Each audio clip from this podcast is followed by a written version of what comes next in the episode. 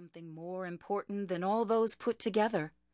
A baby girl was born, and her father was a king, and her mother was a queen, and her uncles and aunts were princes and princesses, and her first cousins were dukes and duchesses, and not one of her second cousins was less than a marquise or a marchioness, or of her third cousins less than an earl or countess. And below a countess, they did not care to count. So the little girl was somebody. And yet for all that, strange to say, the first thing she did was to cry. I told you it was a strange country. As she grew up, everybody about her did his best to convince her that she was somebody. And the girl herself was so easily persuaded of it that she quite forgot that anybody had ever told her so, and took it for a fundamental, innate, primary, firstborn, self-evident, necessary, and incontrovertible idea and principle that she was somebody. And far be it from me to deny it. I will even go so far as to assert that in this odd country there was a huge number of somebodies. Indeed, it was one of its oddities that every boy and girl in it was rather too ready to think he or she was somebody. And the worst of it was that the princess never thought of there being more than one somebody, and that was herself.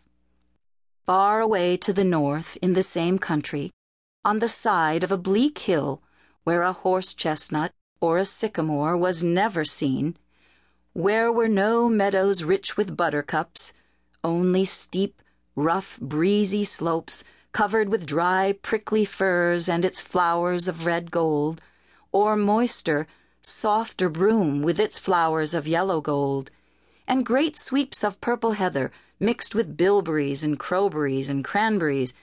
No, I am all wrong. There was nothing out yet but a few furze blossoms. The rest were all waiting behind their doors till they were called. And no full, slow-gliding river with meadow sweet along its oozy banks. Only a little brook here and there that dashed past without a moment to say, "How do you do?" There, would you believe it, while the same cloud that was dropping down golden rain all about the Queen's new baby was dashing huge, fierce handfuls of hail upon the hills with such force that they flew spinning off the rocks and stones, went burrowing in the sheep's wool, stung the cheeks and chin of the shepherd with their sharp, spiteful little blows, and made his dog wink and whine as they bounded off his hard, wise head and long, sagacious nose. Only when they dropped plump down the chimney and fell hissing in the little fire, they caught it then, for the clever little fire soon sent them up the chimney again, a good deal swollen and harmless enough for a while. There. What do you think? Among the hailstones and the heather and the cold mountain air, another little girl was born, whom the shepherd, her father, and the shepherdess, her mother, and a good many of her kindred too, thought somebody. She had not an uncle or an aunt that was less than a shepherd or dairymaid, not a cousin that was less than a farm laborer, not a second cousin that was less than a grocer, and they did not count farther. And yet, would you believe it? She too cried the very first thing. It was an odd country. And what is still more surprising, the shepherd and shepherdess and the dairymaids and the laborers were not a bit wiser than the king and the queen and the dukes and the marquises and the earls, for they too, one and all, so constantly taught the little woman that she was somebody, that she also forgot that there were a great many more somebodies besides herself in the world.